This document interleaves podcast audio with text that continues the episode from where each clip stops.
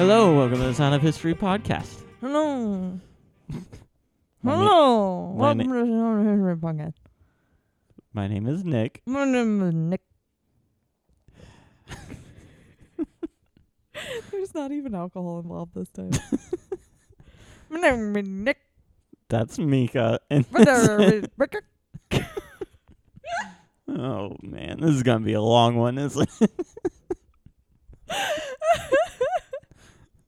And this is a music history podcast where we're telling the whole story of American music piece by piece. Yeah, everything. We don't leave out a single detail. Nope, and Mika knows and remembers all of it. I am a wealth of knowledge. Okay, well, follow us on social media. Haven't plugged that in a while because we do a whole lot on there and we're very active and very good social mediaers. We're also very good at podcasting. That's I'm true. very good at podcasting. You're okay. Do you want to tell them our social media accounts? Uh, we have one on Twitter. Yes. It's the one with the blue bird, but the bird itself is white on a blue background. Um, and you can. I'm gonna see how long I can make this. I'm sorry. It's gonna be a fun edit. Shh. Hi, future Nick. I love you. Twitter bird's not white. The Twitter bird is totally white. On the app. No, on the app, the Twitter bird is white on a blue background. Fight me. Well, anyway, you can anymore. find us there at at Sound of History underscore, yes. and that's where we're most active. And I think we're also Sound of History on Facebook, but like I don't know, Yes, we are. only What's our lame Pinterest? people use. We don't have a pin. you don't have a Pinterest. I have a Pinterest. So follow us on there. Keep up to date because we don't always post every week because we're great at this. because I have poor mental health. So that's where we'll post about if we have to like take another week off or something. But you know, and it's normally every other week. We'll do that at least, and most of the time it's every week. Woo! And then leave us a review and a rating on iTunes and Spotify and all the fun places. Let us know what you like and don't like, and we no can change it. No one actually reviews, but you can rate us five stars. no, I mean you can Do review you us if you review want people? to. No, Yeah, I don't. No one reviews people. I, I mean some people do. Let's not know. waste these fine listeners' time. If you want to do it, if you don't, don't. We don't care. But it would help us out by like making us more popular in search results and stuff. So, you know, all the fun stuff that, that a a marketing good person thing? needs to. Talk about. Uh, Okay. What? We're we're ready for our show within a show. What are you calling it this week? Are we back to Mika as the host now? I- see, here's my problem. I can go. Mika is the host now. That is a problem. better. I see how that see how that is That's a problem. just better than Mika. go, Mika's plugs. Well, I think Mika's the host now is the better name Mika anyway. is the host now is better. So You're we're just back to gonna that? have to accept it, Jacob. Mika is the host now. Um, happy mental health day. It's very important that mental health is is a thing because if you don't have it, life is not great. It's very important that mental health is a thing. and on Quote that, it.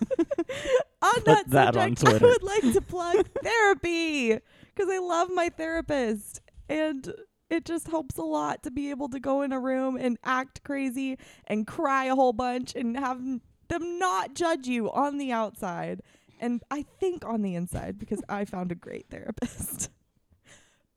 so yeah, if if you can, I mean it makes such a big difference. Yeah. I I really like my therapist. Cool. That's and and my other plug, It's probably not mental health day when they're listening to this, by the way. it's mental health day today. So it won't be when they're listening to this. But happy past mental health day. no, every day is mental health day if you Okay. believe. I, I had a different one, but I forgot it. okay. So Mika no longer the host now? Yeah, don't let me talk anymore. I think I've hit my quota. Already in the first yes. five minutes?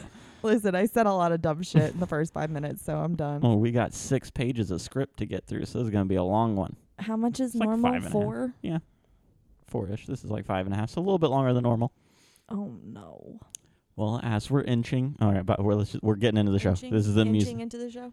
This no, no, we normally just jump right into the show after your show within a show. This is not jumping in though. No, but I, I felt like there needed to be a transition, so this is my transition. We're getting into music history now. So As we're inching ever closer towards the birth of rock and roll, one of the defining moments of American music history. That's so that's kind of like we're doing this little run up because rock and roll is so important. So this is another step towards it, and we're going to is a step towards rock and roll, if you believe. we're going to take this time to focus in on some of the genres that directly influenced rock and roll. Probably the one that influenced it the most is the blues. So we're going to do no, so we're doing a blues part 2. no, no, no, Do you remember do you remember anything about the blues part 1? no, no, no, no, no, no, no, no, no. Do you remember where the blues was birthed out of? New Orleans. No, that's jazz. Dang it. Close. I don't know the South. Yes, the Mississippi Delta. I don't know what the Delta is. Mississippi. We'll just go with that. what is a Delta? We're it's just a triangle, but like I don't know what else it is. we're not gonna we got a lot to cover so we're not gonna weigh your head down with oh, more What's a Delta? i'll give you an exact definition Hold on. Thank you. Am I the only one that doesn't know what the Mississippi Delta actually well, is? this is just delta airlines I do know that. I know Delta Airlines. I know Delta as the symbol that is just a triangle in like science and scientific equations. And it also means change in uh, medical shorthand. does it Yeah.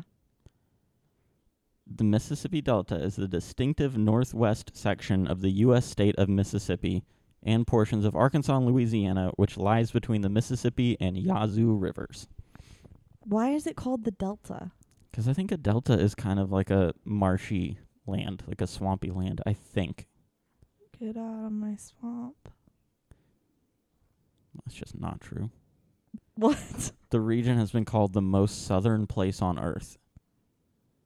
But southern in the sense of characteristic of its region, the American South.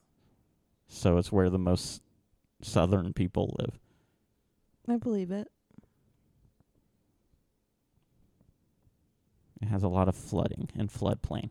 So that's why, whatever. That's where the blues is from. Cool. And then it moved up north with the Great Migration, but we'll talk about that a little bit in this episode. It's where all the birds migrated to Florida. Yes. Do you remember any of the names of the people we talked about? There were a few of them. No. Talked about Robert Johnson. Okay, I remember that We name. talked about Blind Lemon Jefferson. Yeah, what the heck's wrong with that? There's a few people we talked about. No, there was another one with a weird name. I mean, there was Son House. That's not a person. That is a person. What?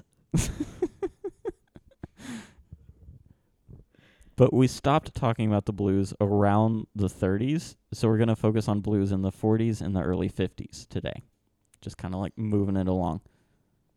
In the 20s, blues transitioned from the country rural style of blues to something called urban blues. All of these artists were now separated from their local communities and had to adapt their sound to more diverse populations. So they were trying to like appeal to a wider audience. Whiter. Yes, that too. Actually, I don't know if any of them really cared. During this period, female singers started to dominate the blues. The big three were Ma Rainey, Bessie Smith, and Lucille Bogan. This movement to urban centers also opened the way, or also opened the blues up to outside influences. It started to take on aspects of jazz and eventually doo-wop. Doo-wop paired with blues would be a very interesting sound. During the 30s and the Great Depression, as even more blues artists and fans left the rural areas of the South to the urban centers, the blues took on a more refined quality. The lyrics shifted to talk more about urban issues instead of the country blues that were popular in the early 20s. Also, the What blues, urban issues. Know, like overcrowding. I don't know. Talking about overcrowding instead of someone stealing your girlfriend. Well, I'm sure that was still a flat big tire, part of it. The girlfriend And your dog dying. That's the country blues. I don't think it's country. or whatever. I'm just gonna keep throwing you off this whole time. it's working a lot. You're just gonna keep staring at me, being like, "What the heck are you talking about?" So, also during the 30s, blues bands started to form. Before this, blues was primarily a solo singer with like an acoustic guitar, but now they added more instruments and occasionally vocal harmonies. Normally, these additional instruments were harmonicas, pianos, and then a bass and a drum for a rhythm section. So, kind of like a rock band. Whoa! Yeah, it's crazy. Wow! I I thought I talked about this, but it might not be in here. But everyone moved up north in like a thing called the Great Migration. With all the birds. Yes, it was basically like a whole bunch of people escaping the like segregation and racist stuff of the South. So they went north, and also during like the Great Depression, there was more jobs in the cities, so they went there instead of like the farms where they couldn't be paid. So that's why everyone's up north in the urban centers now.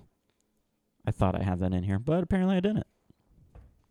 Good ad libbing. Atlanta, Memphis, St. Louis, and Detroit, thanks to an artist named John Lee Hooker who settled there, were the prominent blues cities. He just settled in all four simultaneously. no, he was Detroit. Like he's he's the big dude from Detroit. The other ones had like a few other people, but he was like the big Detroit guy that made Detroit a blues city. There was a guy named T Bone Walker who popularized a style of West Coast blues. There's nothing I can say to T-Bone. T Bone was a massive pioneer in blues and shaped it by his use of the electric guitar before others were using it. Cool. He was instrumental in the change from the pre war style of guitar playing, popularized by people like Blind Lemon Jefferson, into what it would become in the next few decades. T Bone's stepfather played the bass fiddle in a band in Dallas called the Dallas String Band. So growing up, It's T very creative. yeah. So growing up, T Bone wanted to follow in his dad's footsteps, and he started to try and master every stringed instrument that he could get his hands on. Early on, T Bone was exposed to some great guitar players. He even led Blind Lemon Jefferson bar hopping in Dallas when he was a kid. That's pretty. When he was a kid. Well, younger, from like teenagers. I have a question. Uh oh. Is T-Bone his God-given birth name? I'm going to say no, but I didn't write down what his real name is. Theodore Bone. Oh boy. Oh, what? What? Aaron Thibeaux? Thibeaux? T H I B E A U X. Aaron Thibeaux. Nice. Aaron Thibeaux Walker. Very like French name, so I feel like he's from Louisiana. But he's not, he's from Texas. Cool. His dad was named Rance. Lawrence. R- Rance, just Just R A N C E. Yeah. Okay, so well, that's T Bone's real name, Aaron Thibeaux. Thanks for sidetracking me again. Now I You're welcome. So he led Blind Lemon Jefferson bar hopping once when Lemon was in Dallas. In the 30s, he left for the West Coast and he got hired in a few different bands, primarily as a vocalist and not a guitarist. But it was during this period that he started to to define his guitar style and he played like a few clubs as like a side gig from his band. He started to add acrobatics, like playing behind his back and doing the splits That's on stage. awesome. In the 40s, he's OG rock star. yeah, I'm telling you, OG like rock star. we're heading toward the birth of it. In the 40s, he signed with Capitol Records. That wasn't doing so well, and he released released a few songs with them. Through the rest of the 40s and the 50s, he recorded hit after hit and became well known for his unique and unbelievable guitar playing. He went on to influence hundreds of prominent guitar players and sort of change the face of blues guitar. Chuck Berry, who may be the first rock and roller ever, but we'll get to that. Is he the one who does? No, that's George Strait. Continue. Drastically different people. it's fine. Keep going. Keep going. Chuck Berry, who may be the first rock and roller ever, cited T Bone as his main influence. B.B. King is well known to have loved and been shaped by T Bone. Jimi Hendrix was influenced by T Bone and even borrowed his trick of playing the guitar with his teeth. I know that one. okay, With good. this, that wasn't him originally. That was Nope, T-Bone. T-Bone started that. Hell yeah! Here, do you want to hear one of T-Bone's most popular songs? I want to hear and see T-Bone. I don't think we get to see him play, but this is him.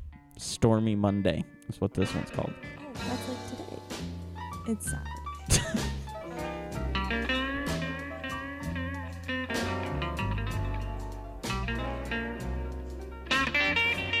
She's jamming to it. You guys can't see. The ponytail's going crazy. Catch on fire in the candle. Yeah. When was the last time that that happened? And whose fault was it? Yours. Yours. You put a candle in the ground, it's your fault.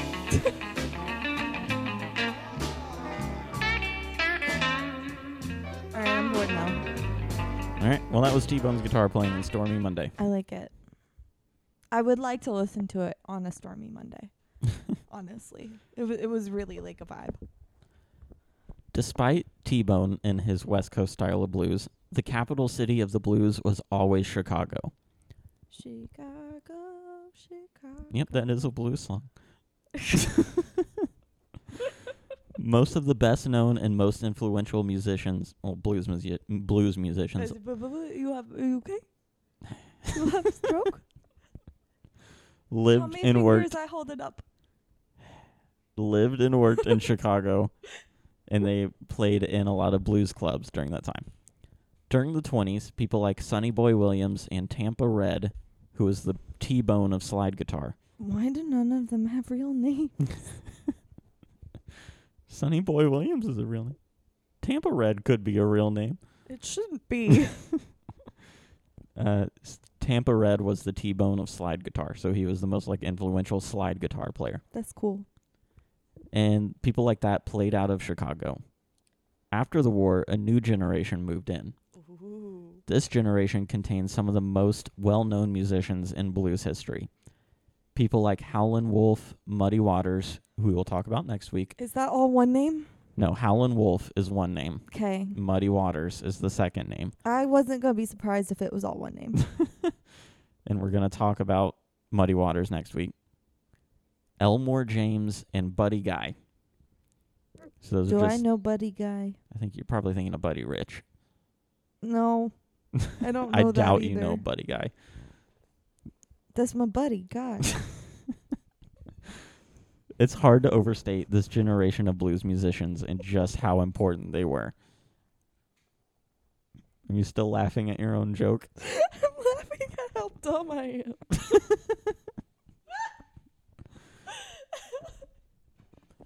One of the most, do you let me do because it's more entertaining than just me reading a script. Hey world, look how dumb my wife is. No, you're not dumb. Okay. One of the most important incubators for the blues in Chicago was an open air market on Maxwell Street. Incubators are not open air. You know what I mean. I thought it was a great it was a good sentence. So then why you poke holes? in it? to make you stronger. As a writer. I'm fine with good. you don't have to go. You don't have to make it better than I. If it's a good sentence, then leave it. It was one of the largest open air markets in the country, which made it the perfect place for blues artists to gather, play for tips, and jam with other blues musicians who would show up. People could go there and just like walk down the market and just like listen to all these new styles and techniques that were happening and I just like learn and develop. Sound like a cool little spot for like budding blues musicians? and for me. Yes. I would just want to go for a walk. Blues clubs, which started in African American communities on the South Side, also played a large part in blowing up Chicago blues. Blues clubs were kind of like the second step of a blues player's career. They started out playing street corners and talent shows and stuff like that, eventually moving up into the blues clubs. This meant that the clubs had some of the best musicians. It also allowed for more stable employment, and some of the groups could experiment with adding instruments. Mm. You can't really have that many instruments on a street corner, but you could at a club. Like it's hard to bring a whole drum set out to a street corner. It's a very good point, sir. Thank you. One of the most popular blues clubs in Chicago was a place called Rudy Lee Gatewoods Tavern. It was known as the Gates. That's better. you should have just named it that. At some point, almost every famous Chicago blues musician has played there. These clubs also allowed for electric drums to be used, which added a whole new dimension to the sound. Also, during this time, local labels started to emerge as a viable way of getting your records out to the people. Cool.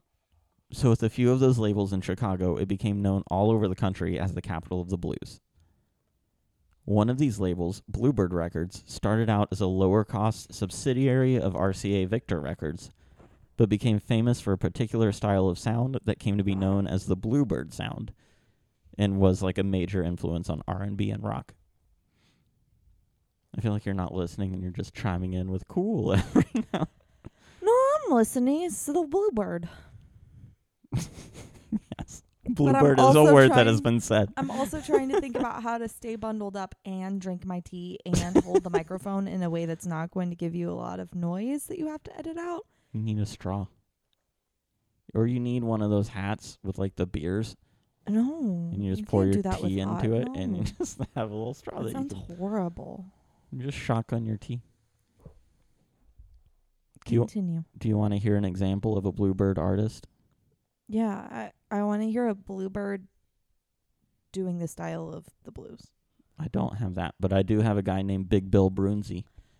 So much alliteration. He's a bluebird artist named Big Bill Broonzy.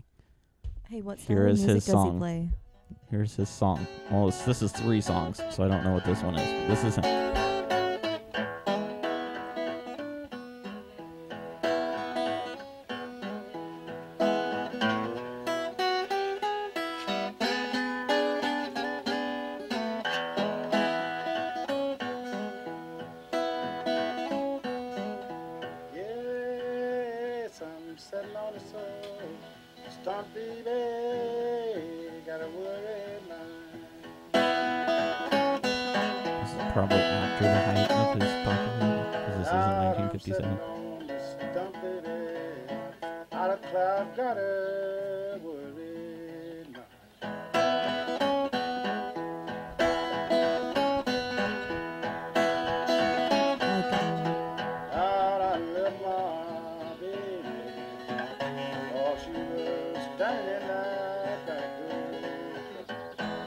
That's an example of the kind of bluebird artist that they would be putting out. I like it a lot. I feel like it would accompany me on a walk where I'm walking, but like instead of me That's what moving, you do on a walk. yeah, but like no, picture this: I'm walking, but instead Okay. of me moving, The scene the moves around you. cartoon background moves or behind me. Okay. That's what's happening in that song. okay. Okay. I mean, I'm not gonna argue with that. That's exactly what it sounds like. sure. The 1950s was when Chicago blues really hit its stride. Artists developed the use of amplified harmonicas and guitars for the leads, a loud rhythm section, and they also liked to reference the Mississippi Delta style of the blues, which was the blues origins, as we already talked about. And they would reference it a lot in their songs. All of these things became key identifiers of the Chicago blues sound, and in a lot of ways, they still are. Also, more labels got involved, so more music was getting out. Record labels like Chess, Vee-Jay, and Cobra were all local labels that were signing and releasing a lot of music from a lot of artists. So Chess Records was probably the most important and the largest of the Chicago blues labels. So we're going to talk about them for a little bit. Chess Records was started by two Polish immigrants, Leonard and Phil Chess. They started out working in their father's junkyard before quitting that to open a liquor store in the south side of Chicago, which was a predominantly African American community. Using the money that they made from that liquor store, they purchased a blues club called the Macomba Lounge in 1946 that started their first foray into making records. At the time, African American artists weren't favored by the major labels, but no one could deny their talent. At first, the Chess brothers wanted to focus more on the jazz music that was popular at their club, but they took a risk on a, a raw, southern blues inspired artist that they didn't really understand all that much, and they released the song I Can't Be Satisfied. It was by a guy named Muddy Waters, who would become a blues legend and icon. The song was an instant hit in the African American community, and the first pressing sold out in two days. So the brothers were hooked and focused on that kind of music from then on out. Here is I Can't Be Satisfied by Muddy Waters, their first big hit at Chess Records. can never be satisfied. No, it's not Hamilton.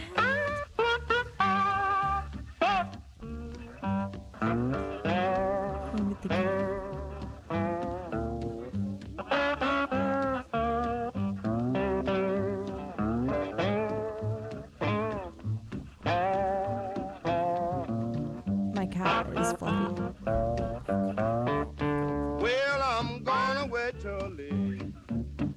Back no more. Going back down south, child, don't you wanna go? Woman, I'm trouble. I be all good now. I like that his voice is deeper. Well, This was back when just their record can't company was called Aristocrat, by the way. just can't keep It wasn't called Chess Records at this point. I know you do not care about that in the slightest, but other people might. Snapping. Pistol in your I feel like I'm aristocrat gonna let is a made up word and dog be aristocrat is the real thing. Woman, I'm trouble. Because I knew about I be aristocrats before I knew about aristocrats. Well, then that settles it. Well, baby, I can't never be satisfied. I'm just saying, that's what my brain thinks. That was. Muddy Waters. I Can't Be Satisfied, the first major hit for the Chess Brothers. No, again, not Hamilton. It's safe to say that in the 50s, the Chess Records label changed the history of American music. They released hit after legendary hit from some of the most influential blues artists and also the first rock and roll artist, Who's that? Chuck Berry. They released songs from people like Chuck Berry and Howlin' Wolf that would like be considered rock and roll. Oh, A song they put out is widely regarded as the first rock and roll song ever recorded, but we're going to talk about that later when we get into the tease. rock and roll. What? You're such a tease. Oh, I thought you were trying to remember someone's name. no, T-Bone. Yeah. Chuck Berry is probably the father of rock and roll, depending on who you ask, but I think most people would agree with that. John Lennon once said that if you wanted to give rock and roll another name, you could call it Chuck Berry. He released an. That's a dumb thing to say. what, it's just saying that Chuck Berry is rock and roll. Yeah, there's a better way to say that. He's John Lennon. You can't say he's bad at saying things. He's bad at saying things. Chuck Berry released a number of songs for Chess Records, including his most famous one, Maybelline. We're going to talk about it more when we get. Maybelline, Maybelline, Maybelline, Maybelline. No, What's the Maybelline catchphrase? maybe it's Maybelline. Maybe it's Maybelline. That's not this. This is Maybelline by Chuck Berry. And we're going to talk more about Chuck Berry when we talk about rock and roll and probably this song too, but just wanted to play it here. So this is considered one of the first rock songs.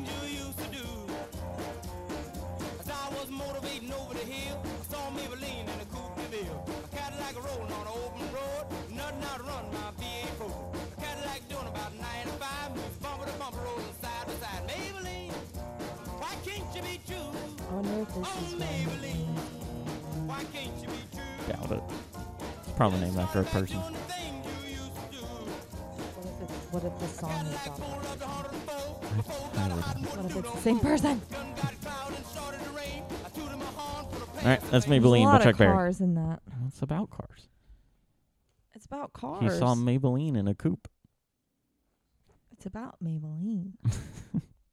Maybe Maybelline was a car. Maybe Maybelline was a car. In the 1960s, Chess Records entered their Etta James period and had a lot of success releasing her music. I like her. Basically, Chess Records changed the game completely in the 50s. They are largely responsible for people knowing the Chicago blues sound and it still being like such an important thing in music. Apparently, it was a pretty tough scene to be involved in, though. Money wasn't exactly flooding through, and a lot of the artists and neighborhoods could be hot blooded and violent. Knife fights in the Chess Records offices were pretty normal. Also, mainstream music outlets didn't want anything to do with, quote, black music. So, to try and get around that, the Chess brothers assigned writing credits to some of the radio DJs in an effort to get them to play the songs. Because if, a, if the song got played on air, all the writers would get a little bit of money for it. I do know how royalties work. okay, other people might not. It's not all about you, ma'am. But listen, if I know it, probably they know it. They the Chess brothers also bought a radio station to get more airplay. That seems counterproductive. Eh, Was that Maybe. lucrative? I don't know. As influential and important as the Chess brothers were, they made some poor decisions in an effort to make more money. Like buying a radio station? I think more like morally poor. Instead of paying artist royalties, they were known to buy them Cadillacs or pay off their bills instead. So this got them into quite a bit of legal trouble down the road because they owed a lot of artist royalties and stuff. and it it was kind of the case we talked about a little bit where like a lot of these blues artists didn't really know anything about business or money or music business. So like they would just do whatever. They'd be like, "Yeah, you're gonna buy me a car, sure, I'll do that," without realizing that they could get a lot more money by not doing that. Also known as exploitation. Whoa. They sold the company in 1969, shortly before Leonard Chess passed away from a heart attack. But the legacy of the record label still lives on. The old offices are now a Chicago landmark. The other brother, Phil Chess, died in 2016 in Arizona. He said the reason they were so good at spotting blues talent and why they were naturals for the blues. He said, quote, "We came from Poland in 1928. That was blues all the time." So- Poland is blues. in 1928 apparently it was like a very war torn country folks. so that is basically the story of the blues in the 30s and the 40s which is really the story of chicago blues but before we end this episode i want to talk a little bit about howlin' wolf Um. we're talking about muddy waters next week but it was Um, kind of a toss up for me on which one i was going to actually talk about because i like them both. So i'm going to briefly tell howlin's story now as in depth as a whole episode it's not going to be as in depth as a whole episode would be but you know it'll be something. Howlin was born Howlin Billy Bob Wolf on His name's way more sophisticated than that. You're cutting 20th. him. You're cutting him real short. 1922. No, Darn. close-ish. Howlin' Wolf, real name Chester Arthur Bennett. Wow. Told you, it's way more sophisticated. Was born in 1910 in West Point, Mississippi. He grew up Is that in the Delta? probably. He grew up on a cotton plantation and started playing music really young. In the 20s and 30s, he started to tour all around the Southeast playing in clubs. Blind Lemon Jefferson and Sonny Boy Williams were his major influences during this period of his life. He was a like really big guy. He was six foot three and often weighing close to 300 pounds. Big S- boy. So this got him the nickname Bigfoot Chester and Bull Cow as a kid. That's horrible. Those were his childhood nicknames. That's really bad. So Howlin' Wolf is probably better than Bull Cow. Apparently, he got the nickname Howlin' Wolf from his grandfather, who would get mad at him when he was a little reckless with his squeezing chickens. I'm sorry? that was just how he played when he was a child, squeezing chickens. That's horrible. The chickens I wound up. I do hate chickens though. The chickens wound up dead, and Yes. his grandfather would say the wolves were going to come get them. So his family started calling him the Wolf. But later, Howlin' Wolf would claim that his idol Jimmy Rogers gave him the name Howlin' Wolf. These people, why they always be lying? Just publicity. why they be lying? And this isn't the Jimmy Rogers we talked your- about, by the way. Respect your elder. Because I read that and I was like, wait, Jimmy Rogers was his idol? Because Jimmy Rogers is the country guy we talked about. I was like, that doesn't make sense. But this is another blues artist named Jimmy Rogers. I already forgot that we talked about a Jimmy I, Rogers. I that was more for other people, not you. I knew you didn't remember. Yeah, yeah. I'm just if you forgot, you're not alone. but I probably am. In the 1940s, he moved to Arkansas, which had a flourishing blues tradition, and formed a group with a couple of other musicians who would all become prominent blues artists in their own right, but not as big as Howlin' Wolf. He played the guitar and the harmonica, but he was known for his guttural voice. In 1948, at only 38 years old, Howlin' Wolf was given his own radio show, which was when he started using the Howlin' Wolf name professionally. It does sound like a radio DJ. This show got him the attention of legendary record producer Sam Phillips out of Sun Records. This was the same guy who first discovered Jerry Lee Lewis and Elvis. Sam offered to bring Howlin' Wolf to Memphis and make some records, which Howlin' Wolf agreed to do. So in 1951, he recorded his first single, or his first hit, with Moanin' at Midnight. That sounds very sexual. Well, we're about to listen to it, so you can tell. This is Moanin' at Midnight by I don't Howlin' know Wolf. if I'm ready for this. Are you trying to seduce me? I don't know if this would be the route I would take, making you listen to an hour long thing you don't care at all it's about. an hour? Yeah, the song. No, I'm talking about the podcast. Oh.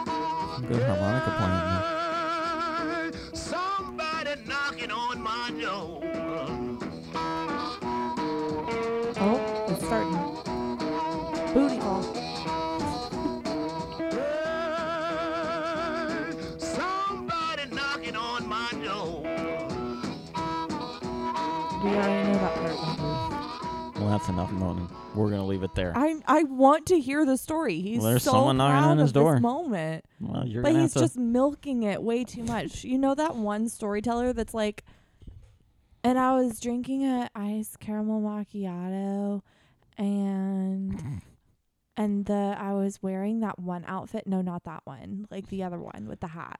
See, when you first started this and you were talking about like wordy storytellers who didn't get to the point, my mind went to Charles Dickens, and then you started talking like that. I was like, I don't. A little different vibe than what I was going See, for. you're just way more sophisticated than I am. Charles Dickens writing about a caramel mocha. I would read that. Yeah, but listen, we're talking about a hookup, and did Charles Dickens have game? I don't Oh, think probably. I mean, if Benjamin Franklin was in like sex Benjamin, clubs, then I don't want to talk about Benjamin. then I think Charles Dickens could get around. I don't want to talk about I mean, Benjamin Franklin. His last name is Dickens. He could he could get around. Anyway, back to Howlin' Wolf. No. After th- after the success of Moanin' at Midnight, he moved to Chicago, where he was instrumental in making it the worldwide center of blues music. He, along with the other Chicago blues musicians, took the acoustic style of the Mississippi Delta blues and amplified it and electrified it. Howlin' Wolf moved to Chicago originally because he got a deal with Chess Records, so he was a little different in that he didn't develop his sound in Chicago. He went there as like an already established player. Developed Chicago sound. but still, Chicago blues influenced and changed his sound after he got there. In 1954, Howlin' Wolf started working with Will Dixon, who was Chess Records' leading composer, and together they churned out songs that all became blues standards. Those songs also were some of the first to get the attention of overseas music fans. Howlin' it was probably Poland. yes, it, Poland is the blues all the time. Poland is the blues.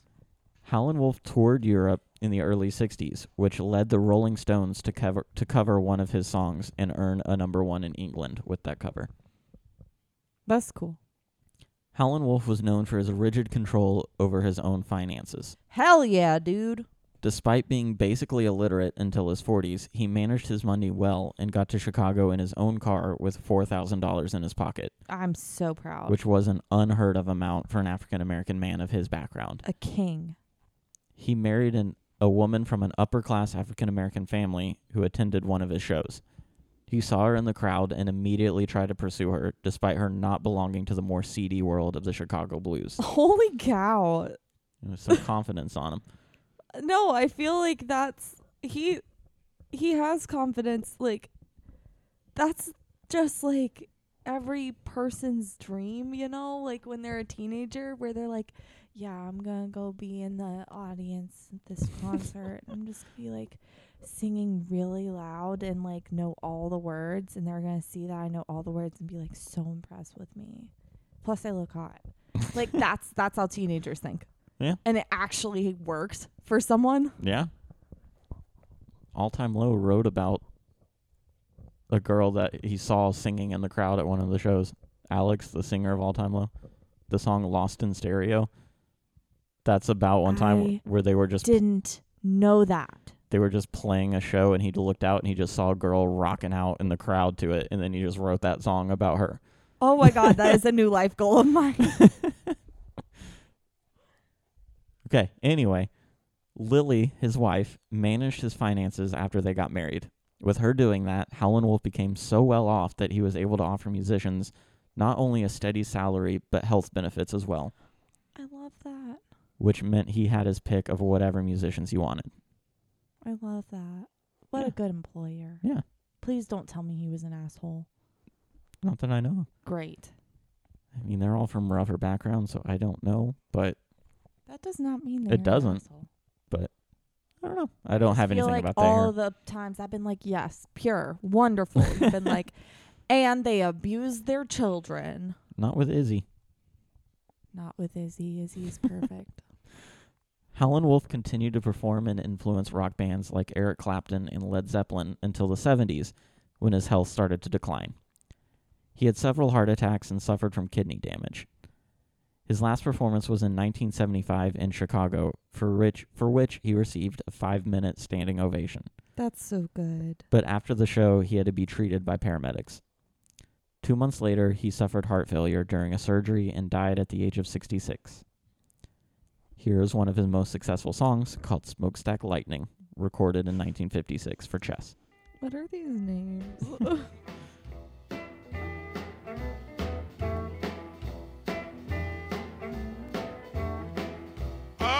There's also a live version of it, Smokestack You can actually see. How uh, shining funny is. just like Yeah, I don't know if it'll come across because I think this one is older. He might have shrunk a little bit.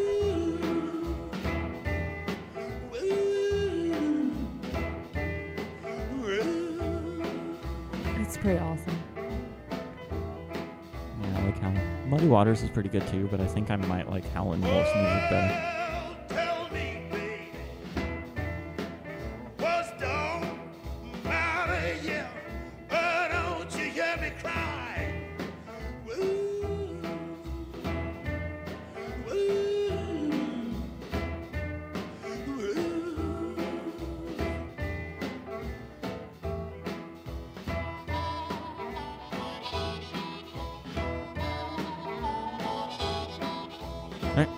I'm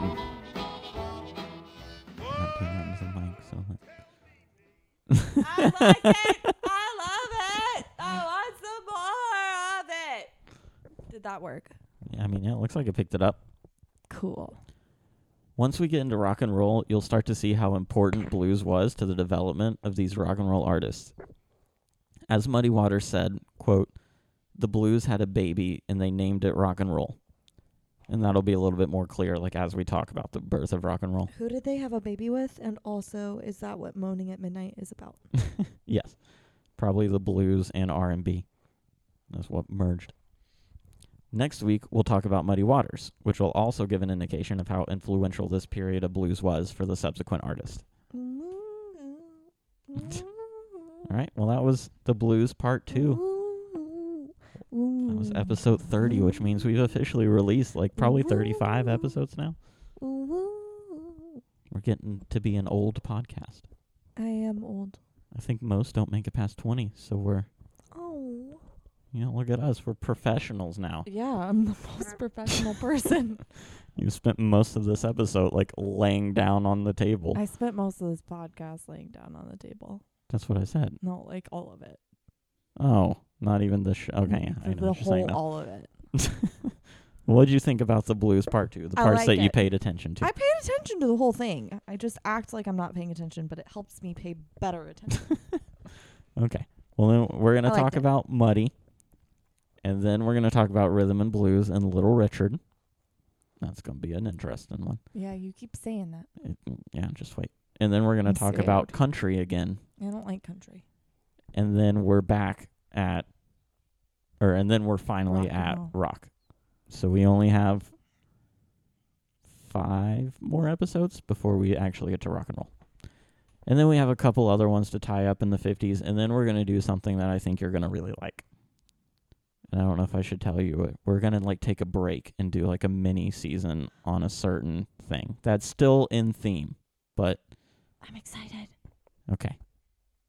All right, well that's blues. Woo. Hopefully we'll have an episode next week on Muddy Waters, but if we don't, it'll be out some Thursday morning. Just look out for it. Anything to say before we're out of here? Or you just gonna woo? You done started doing the thing you used to do. All right, goodbye. motivating no